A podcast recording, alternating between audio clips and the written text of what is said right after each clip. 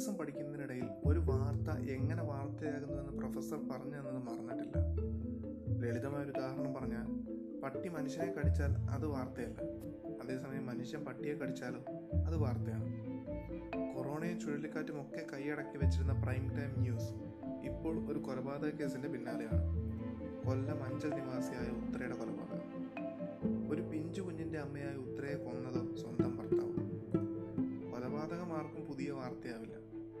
ഭർത്താവ് ഭാര്യയെ കൊല്ലുന്നത് ആർക്കും വാർത്തയേ അല്ല പക്ഷേ ഈ വിഷയം മാധ്യമശ്രദ്ധ ആകർഷിച്ചത് ആരും കൊല നടത്തിയ രീതി കൊണ്ടാണ്. പാമ്പിനെ കൊണ്ട് കടുപ്പിച്ചു കൊന്നതുകൊണ്ട്. As usual it's the wrong reason.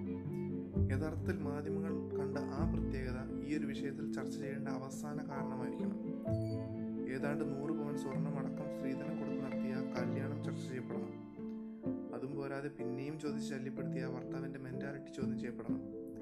ഇതൊക്കെ വീട്ടിൽ പറഞ്ഞിട്ടും കുഴപ്പമില്ല എന്ന് പറഞ്ഞ് പിന്നെയും അവന്റെ അടുത്തേക്ക് തന്നെ തിരിച്ചുവിട്ട ആ വീട്ടുകാരുടെ മെന്റാലിറ്റി ചോദ്യം ചെയ്യപ്പെടണം ഇതിനേക്കാളും ഒക്കെ അപ്പുറം ഇരുപത്തൊന്നാം നൂറ്റാണ്ടായിട്ടും സ്ത്രീകൾക്ക് ഇന്നത്തെ സമൂഹം കൽപ്പിച്ചു കൊടുക്കുന്ന സ്ഥാനവും ചർച്ച ചെയ്യപ്പെടണം സിനിമാ താരം ആര്യൻ മേനോൻ തന്റെ എഫ് ബിയിൽ ഈ സംഭവത്തെപ്പറ്റി ഇങ്ങനെ കുറിച്ചിട്ടു. ഇനിയെങ്കിലും പെൺകുട്ടികളുടെ മാതാപിതാക്കൾ ഈ നശിച്ച സ്ത്രീധനം കൊടുക്കുന്ന പണി ഒന്ന് നിർത്തുക സ്ത്രീധനം ചോദിക്കുന്നവന്റെ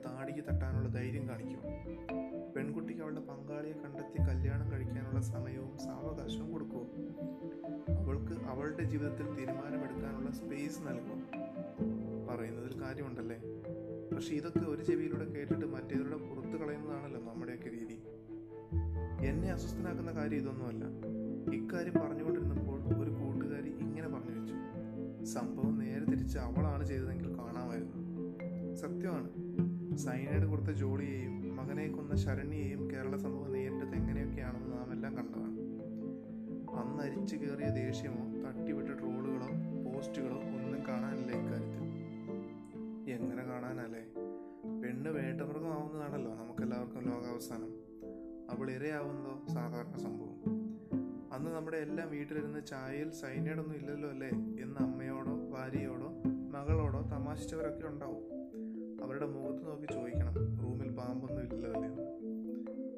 മാസം കൊണ്ട് പ്ലാൻ ചെയ്ത് പതിനായിരം രൂപ വില കൊടുത്ത് പാമ്പിനെ കൊണ്ടുവന്ന് തന്റെ കുഞ്ഞിന്റെ അമ്മയെ അത് കടിക്കുന്നതും ജീവനറ്റ് അവൾ പോകുന്നത് നോക്കി നിൽക്കാൻ അവനെ പ്രാപ്തനാക്കിയത് വേറെ ആരുമല്ല ഈ സമൂഹം തന്നെയാണ്.